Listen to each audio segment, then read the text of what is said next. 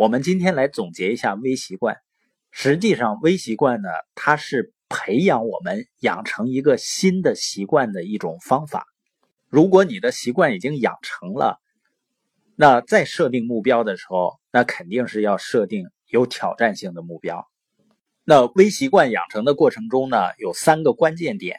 第一个关键点呢，就是怎么样才算一个微小的目标？比如说，正常情况下，你做二十个俯卧撑没问题。那这时候你会把目标定成十个还是二十个呢？作者说一个。为什么明明可以做二十个俯卧撑，也不会消耗太多的意志力，可却偏要把目标设置那么小呢？这就涉及到一个微习惯的窍门就是把微习惯呢要缩小，缩小到不可思议为止。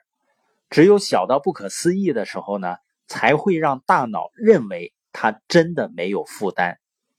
我们大多数人在设置目标的时候呢，最常犯的一个错误，就是我们把平常能完成的任务当成了培养习惯当中的目标。这其实没有考虑到自身的精力水平啊和情绪波动的状况。那要求自己每天都能够做到平常水平，那其实是假定我们每天都在行动，都能够维持或拥有当前的精神状态。可是生活中呢，往往不具备这样的持续的良好状态。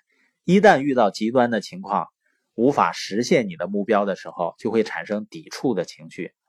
几次没做到呢，就会有很大的挫败感，让我们的习惯呢不能坚持下去。所以呢，你给自己设定的目标应当是小到不可思议的目标。只不过大多数的时候呢，你都不需要真的只做这么小目标，你可以而且有能力多做一些。只是你一旦遇到极端情况下，让你产生情绪抵触的时候，你就可以只完成最小的微目标。所以呢，微习惯没有太小之说。如果你不确定多少是小，那就选择一个更小的。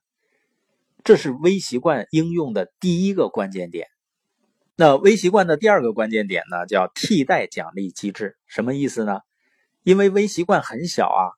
所以它产生的改变可能当时也是很小的，有时候呢，往往大脑都感觉不到什么变化和回报。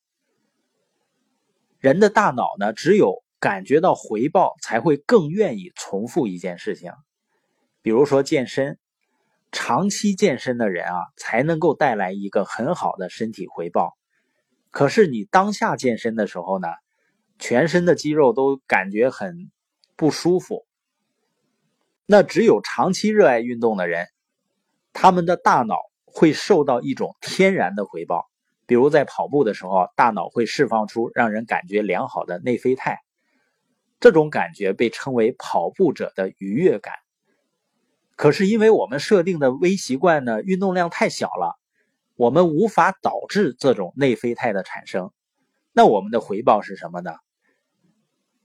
这里呢，作者就给出一个替代奖励技巧，也就是说呢，当微习惯还不能真正产生身体回报的时候，我们就给自己大脑呢设置一个替代的回报。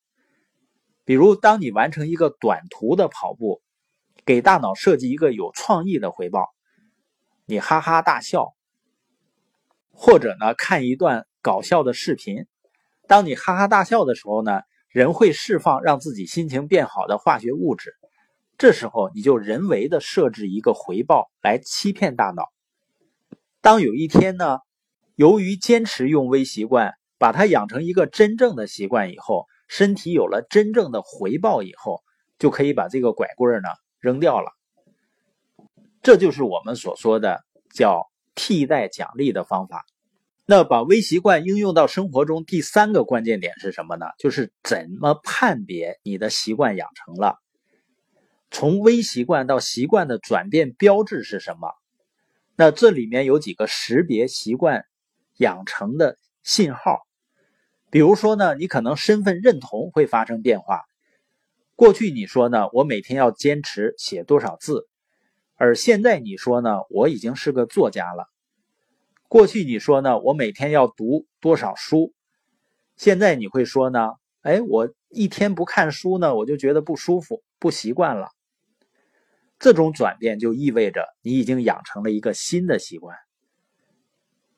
还有一种呢，就是不需要考虑我做不做这个事儿了，做这个事情呢是自然而然发生的，这就说明养成了一个新的习惯。还有在信心上，在没养成习惯之前呢，你会担心自己能不能坚持下去，会不会放弃。